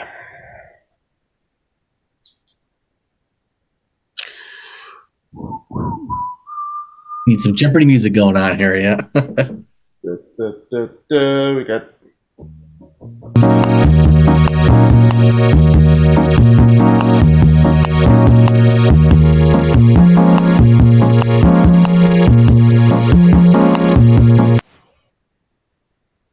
after the uh going after the pepper now. You don't want that kitty. I'm gonna guess uh 89 is gonna be my guess for this. yep. You're right.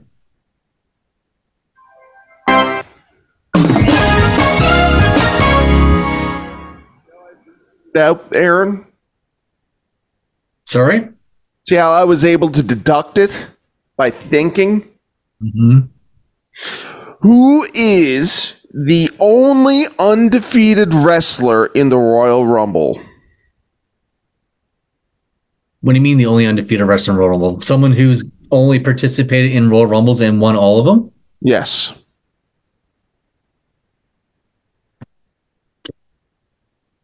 Wow. Wowie, wow, wow. Bret Hart. Bret Hart? No, no, no, no, no. What am I saying? No, no. Not my final answer. Not my final answer. Well, I, I asked you to repeat it and you said it. All right. I, I'm not going to be a bad guy about this. Uh, all right. Why did you say Bret Hart? I don't know. I thought of like 94 with him and Luger, and then for some reason I just didn't think of all the other times he's in as a tag team wrestler. So that was just stupid. Um, I mean, uh, you're on the right path. We'll say that. not Stone Cold. And it's all right. Let's just go through the winners. There's Hacksaw Jim Duggan. How many Rumbles was Duggan in? How many Rumbles was Duggan in? Just the one? Oh, I don't remember Duggan. Was he in 91 though? Oh, fuck. I'm gonna, Big John Studd. Big John Studd.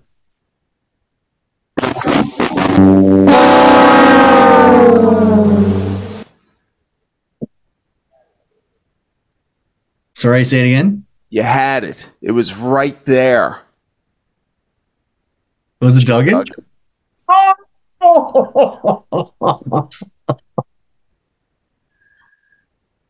Oh, I'm joking. It was. It was Big John Studd. You son of a bitch. You got it. oh. John Studd never competed in another Royal Rumble after the very first one that he was in that uh, won. So there you go. Amazing. What do you got for me? Hold on, wait.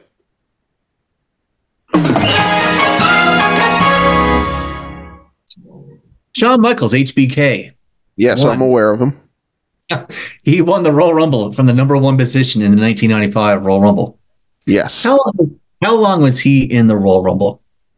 Was it A, 30 minutes, B, 35 minutes, C, one hour, or D, 45 minutes? Okay, so um, I know what. Approximately. Yes, yes, yes, yes. So I know that uh, the year that he won was one of the shortest Royal Rumbles.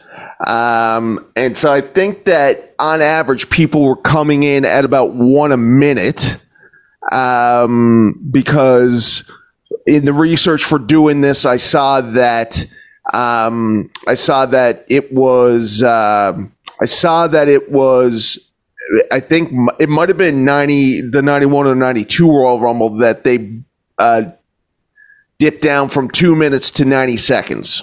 It's a long way of me saying that. So, um, I, and I don't think this is a fair question, by the way. I think this Oh, no. um, because uh, uh, because I mean to say to say 30 35 1 hour and then 40 anyways um and then say it's approximate so like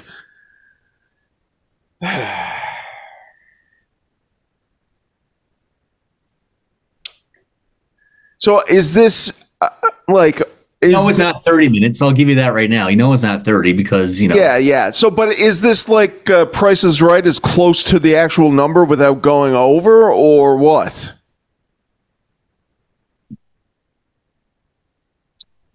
I guess so. I mean, like, okay, you have 35 minutes, 40 minutes, 45 minutes, Yeah, In an hour. sure. Sure. Fuck the hour. 30, 35, or Well, 40. I don't think that it was. I don't think it was forty minutes. I don't think it was, but I don't know that it was closer to thirty-five. Is what I'm saying. Like, I, I think that it could have been thirty-nine minutes. Okay, how, about this? How about this? 35 minutes, or shit, 40 minutes, 50 minutes, an hour. How about that? I'll give it to you. I'm literally giving it to you right 40, now. 40 minutes. Then 30, it's fucking 38 minutes. God damn it. I mean, that's a confuse. I told you it's a bad question. It was a bad question. You're right. You're right. It was a bad question. 38 minutes. But that's crazy to think that he actually won a Royal Rumble in less than 40 minutes. Yeah, I know. It's really takes away the impressiveness of his uh, thing, and then it kind of puts a little bit of a shine on uh, Chris Benoit's because he won the Ironman record the year that he went uh, one to thirty, right? Yep, he did. And that would stand until uh, Rey Mysterio would break it. I always have a backup. I always have a backup, a plan B, as Triple H would say. 1993 featured um, the last time we would see uh, duo uh, at a pay per view, WWF pay per view. And I'm not giving you anything else other than that. Who was this tag team that we would never see again after the 1993 Royal Rumble pay per view? So it was an actual tag team. Mm, no. It's a duo. duo. Like just two separate people, or were they like teaming together? Were they feuding together? Like what? Just give me something. Something. They were not fighting each other, no. like two separate Not- people. they were not in a wrestling match against each other.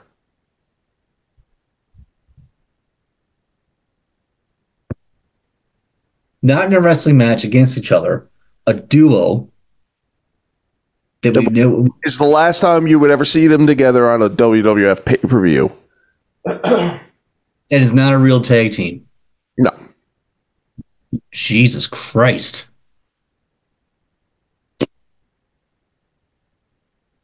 I literally don't even know where to begin on this. I one. thought that you would have gotten this. This is why it's my last one. I thought this was uh, sort of an easy one. Well, I know that Flair won't be seen on pay per view again after this. He was on the Raw a couple, uh, the Raw the night after against Mister Perfect, and Mister Perfect sent him out of town. So I'm going to say Ric Flair, but he would come back again later on, and, and like, God damn it! I'm glad to say Flair because he left. So Flair. Now, hold on. When you say they left and we never see him again, we never literally see him in WWF ever again, like ever. Or is Flair one of them? Just, is, if Flair's one of them, just tell me right now. I, I'm not. I'm not giving you any names. you uh, you would see them again, but not together. Okay, I'm gonna go for Ric Flair as number one. Final answer. And oh my god, perfect would stick around. Would perfect stick around? He would come back in 1995. God damn it. And they didn't wrestle each other. I'm going perfect and Flair. Final answer. It's for real this time.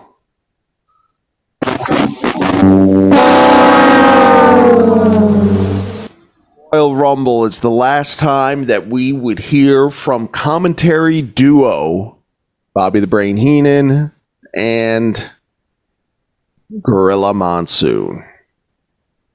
That's good. I didn't even think about commentary. That's Well, I thought that you, that's what you were going for. I thought that you were going to say Flair and Heenan, and I didn't want to give you anything, but I thought that was going to be your guess was Flair and Heenan. cool. Good one. Good question. I guess that means I lose, huh?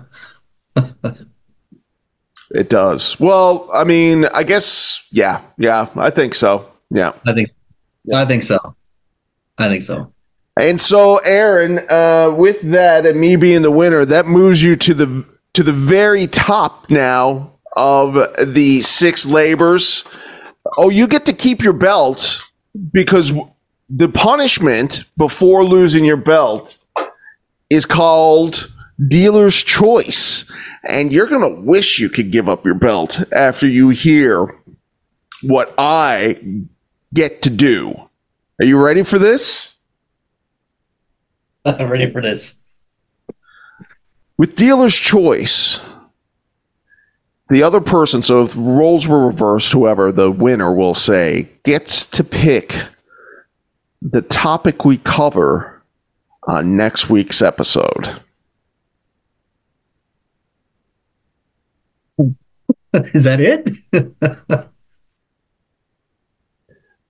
We're doing the Reign of Terror Part 2, ladies and gentlemen. oh god damn it.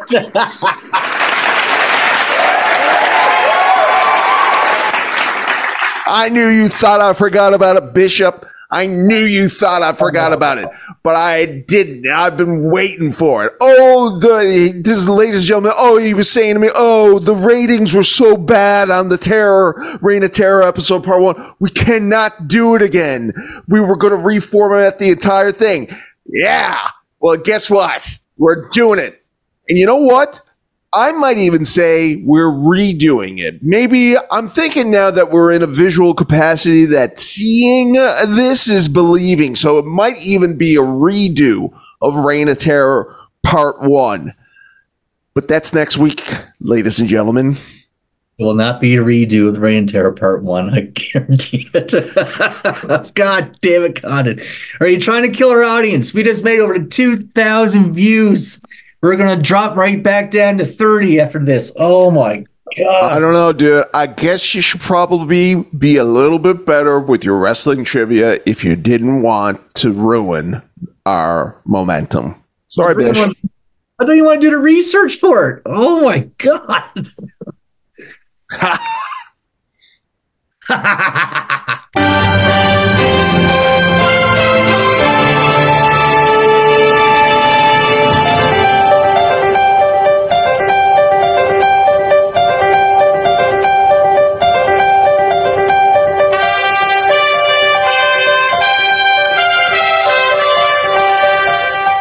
That was a fantastic uh, DiBiase uh, laugh. I got to say, your best one ever. Thank you. Oh, my soul is a little bit crushed right now, knowing we got to do the Terror part two next week. I'm not. Oh, man, it's so good. I'm excited, and I think our fans are going to be excited, and uh, might be our highest rated episode ever. I'm already predicting it right now. Um, so that to look forward to next week. And you know, we used to do this a lot more we would tease up, tee up what we're doing next week. You know, and people loved that. So uh, we're getting it. Uh, we're we're getting in the right place uh, here in 2024. Uh, we're organized, and so Reign of Terror Part Two. Last we left off, it was Booker T's uh, devastating loss at Mania 19.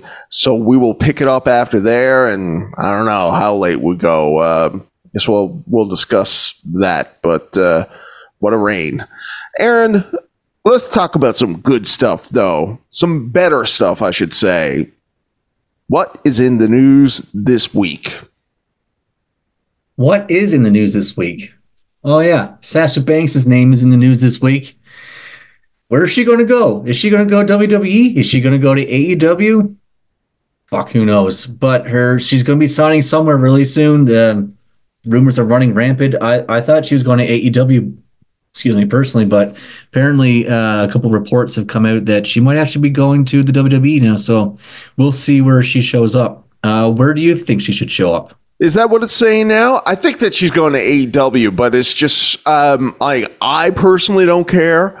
I don't think that she's going to be a needle mover, but um, the from what the reports online are, uh, her fan base apparently is rabid.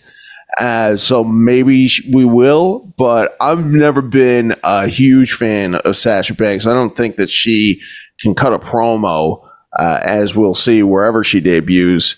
Um, but I hope she gets paid nonetheless. You know, I mean, um, this thing with women's wrestling, I, I find it like a little disingenuous because I don't think it's women fans that are going around harassing people on behalf of Sasha Banks. Maybe I'm wrong. I mean, Taylor Swift fans, Swifties go around doing it, so it's not like it's above or below women to harass people that uh, they're uh, huge fans of. But I, I think that uh, her fans are mostly dudes that uh, are just in love with her um, because I think that if she had a huge female fan base, it would mean that she would have to be a better wrestler. So I don't think she's as good of a wrestler as Bayley or as uh, Charlotte, and I don't think she's as good of a promo as Bayley or Becky. So, um, yeah. So, anyways, uh, she was posting some stuff with Triple H on in the background. Naomi's been, uh, you know, uh, reported that she's going back. There's, but I don't think it's happening. I think it's AEW. I also think it's AEW as well. Um, that you know, not to say Sasha Banks is a bad wrestler because she does have some good matches under her belt. Her match with Bayley at NXT Takeover is one of the better women's matches of the past ten years. Uh, I really like the WrestleMania 30. Fuck was the one in, in Dallas 32, I guess it was the triple threat with her, Charlotte and uh, and Becky. I thought that was a really great match as well. But yeah, uh, not a needle mover as you say. Um, it is what it is. And you know, uh, and just side note, um, Bayley. I saw Bayley for the first time, um, and I've always, uh, you know, liked Bayley's work. I, I was, I thought that Bayley was not going to be able to do anything after they took away her hugger character, um, but um, but I think Bayley might be the most talented overall of those four, uh, you know, group that group I of think so. four. I think so too. Yeah. Um, and uh, she has a huge ass. Which always I was like, wow. yeah, I have no idea. No idea. Uh, God love her for it. Aaron, what else we got? Uh, the big news of the week is The Rock has finally come back to the WWE. Are we going to see Rock versus Roman at Elimination Chamber, or are we going to see Rock versus Roman at WrestleMania? What does this mean for Cody Rhodes? What's going to happen? Conan, what are your thoughts on the situation? I don't know, and I don't even really want to go on the record anymore because uh, I think it was just last episode we were doing our year end and being like, you know, the time for Roman and Rock is past. I think you said specifically it was too late for that match. I said I didn't think that Cody had anything left. I thought that the that the bloodline storyline was done. We were we've been on the record over and over again saying the shit is over. Uh, and um, you know, uh, directly afterwards, The Rock comes back and now lights a fire underneath it. I hope it's not going to be at the Elimination Chamber. I hope it would mean that there would be uh, night one of uh, you know Rock and Roman, and winner goes on to face Cody, um, or something uh, along the lines. But I don't know. I've read today uh, that people are are are assuming that CM Punk. They're not assuming. They're they're speculating that CM Punk might win the Rumble this year. And so I don't know what would happen. I mean, it's it's a given now that like um, that if you don't win the Rumble, then the next match, the the other title match is going to be decided at the Elimination Chamber. Um, typically, that seems to be the case. So I, I don't know. I mean, um, I hope that that match does not happen at Elimination Chamber, though. Um, I don't see why. Why would they do that down in Australia? Well, The Rock's been promoting himself to Wishy Kids that he's going to Australia, so I think the match is going to happen down there. What I think is going to happen, Punk is going to win the Rumble. Hmm. He's going to go on to face Seth. Solo Sikoa is going to win the Andre the Giant Battle Royal on the SmackDown before WrestleMania. He's not going to be on the show. Okay. That's my prediction for him. Uh, Cody Rhodes, I think the match, sorry, uh, I'm getting ahead of myself. I think Roman and Rock are going to have a match at Elimination Chamber. I think Cody's going to win the Chamber. Rock and Roman are going to have a screw job finish where there's no um, decisive. it's because you did thumbs up. I was watching the other day that when you remember you did the thumbs down and it started raining. I don't know how you do that. Right. Anyway. I don't know. So Cody wins the Chamber. It's going to be a three way match at WrestleMania. Rock, Cody, and Roman. That's my that's my opinion. Ah, okay. Um, I don't like that. I don't like that for some reason. but it makes sense. Um, I, am because I don't know. I mean, is the Rock going to? The Rock is up there in age. He hasn't done it in a while. Everybody knows that you got to get your cardio up and get back into ring shape. And he was sucking wind pretty heavily after that elbow drop on Jinder Mahal. So I don't know if he like I mean so it would make sense that there would be a triple threat because he wouldn't have to do as much, but him doing two matches, I don't know. Um, but I hope so. I hope he's at WrestleMania. Do you know why, Aaron? Why, Conan? Why I'm you gonna let you do it. Right, here we go. Uh, it's because of this big thing that you've been teasing the entire episode and doing it like a pro, like a real broadcaster. So I think it's time now that we finally do the big reveal and uh, on your uh, time.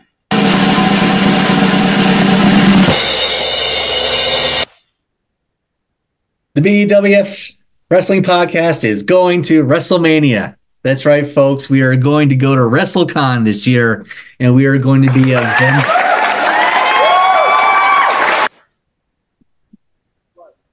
Con, we will be there.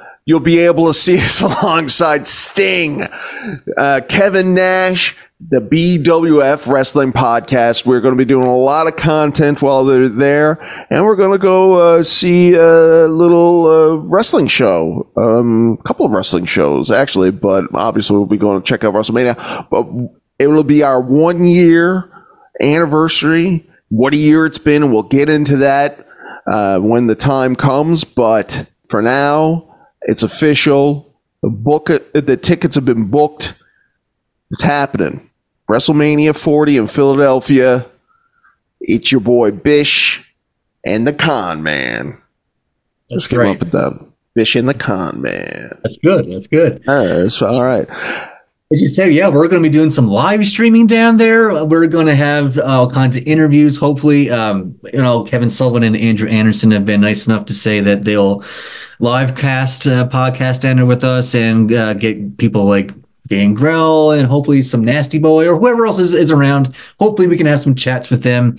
Any fans, any of you who are around our booth, please come around, say hello, get yourself on the BWF Wrestling Podcast and get yourself some merch, maybe a sticker or something like that. Who knows? Business cards. We're going to have all kinds of crazy shit. All right, and we're going to be talking about this trip as uh, we plan it. And I'm glad that you brought that up. And I was going to text you about this.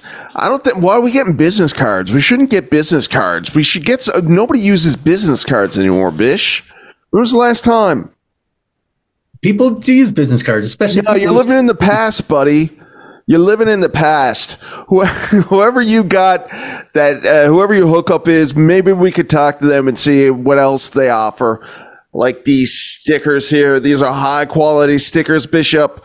They, I accidentally had one in my pocket. I put it through the wash. It's still stuck afterwards. These are the best, and and people they can put it on the back of their iPad case if they wanted to. You know, they could do whatever they want with it. With a business card, you know what's going to happen with a business card, Bishop? You know what people are going to do with the Bishop's card? Ah, nice. Wow. Uh, you need some more. It looks like. Um, you know what the you know what people do with the with the business cards? Do you? They use them for cork for the weed for the filter. Exactly. Exactly. It's used as cork for the weed. So, you know, the, we'll talk about it and we'll talk about a whole lot more as we put together the trip and we decide who's important to see. You got a big list of people that you want to go and mark out for. I have a list of one. Uh, and uh, and we'll get more into that and uh, find out more about what is going to be happening at WrestleCon. Uh, get ourselves a nice Philly cheese steak. Have you ever had one? Have you been to Philadelphia before? Never been to Philly. Uh, Me either. I had cheesesteak, but I've never had a Philly. Not the yeah, me either. So so this is going to be a good time. Yes, and you know what? Our our road to WrestleMania is nothing but uh, uh, short of extraordinary as well. We have lots of interviews coming up, uh, more independent wrestlers from the East Coast and down in the states. Also next week, knock on wood, should have our interview with former Wyatt family member Rowan on the go. Oh wow, announcing. Yes, I get to see I'm not going to say anything this time. Last time I I laughed in your face with your optimism. So have at it. I'm learning. My thing for 2024 is to shut the fuck up a little bit. Now, this interview with Rowan is not going to be an extensive interview like it was with Kevin Sullivan. It's literally just going to be a few questions, short, bam, bam, bam kind of thing. But still, Rowan has agreed to come on the show, answer these questions, and yeah, it should be it should be great. Uh, I can't wait, especially in my opinion, to have somebody on the show that's going to be a future Hall of Famer. One day he will accept that award for the Wyatt family. We all know it, so it'll be Yeah. cool. Yeah.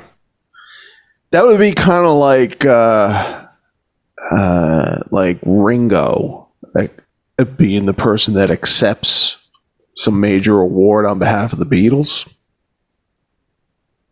Sure. I like Well, Ringo. I think Ringo's the most well adjusted of all the Beatles. Yeah. Yeah. Um, but really looking forward to that. Looking forward to how you go about it. Uh, um, Yeah, I haven't really thought about how I'm going to do it yet. I'm, I'm kind of like, do I go kayfabe and be in character, or do I le- le- legit just ask them like legit questions? Maybe even a little bit of both. I have no idea. So See what feels natural, you know. Uh, he seems like he's a nice guy, and uh, and uh, you come off as a nice guy as well. I know the truth, but you come off as a nice guy as well. that's the main thing.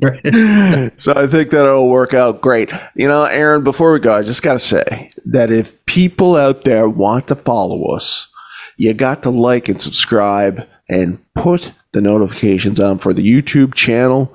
Go to the BWF podcast.com website to see all the previous stuff, uh, the archives, mostly the audio stuff, which we have not been updating. And I keep on remembering that we should be doing that.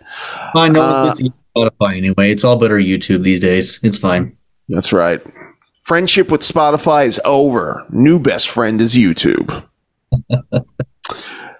And that's all I got to say. Aaron, thank you again for another lovely week. It looks like 2024 is going to somehow even be better than last year. Yes. Yes. I cannot wait to see where we are a year from now. Well, don't and, go don't go wishing away the year, okay? No, no, no, no. Not I don't want to wish away the year for any no. I want to stop and smell the roses, enjoy this journey that we're all taking together. Um, as I said, everybody out there is going to see how we're putting together a trip from the base up. If anybody of you have a podcast and uh, you know are thinking about maybe doing something like this, or even just as a ah. fan, even just as good. a fan. Yeah, that's true. And we got a lot of people that have been asking us to uh, do this cross-platforming stuff. So this would be a good time. Uh, good thought, Aaron. Take us home, please. If you want to give us some money so we can interview Sting, Kevin Nash, Kurt Angle, Trish Stratus, and everybody else at WrestleCon, go to Ko-fi.com and give us your goddamn monies. We need it. But besides that, everybody, see you next week. Thank you so much for joining us again. It's always been a pleasure. Conan, I hope you have a great week. We'll talk to you soon, my friend.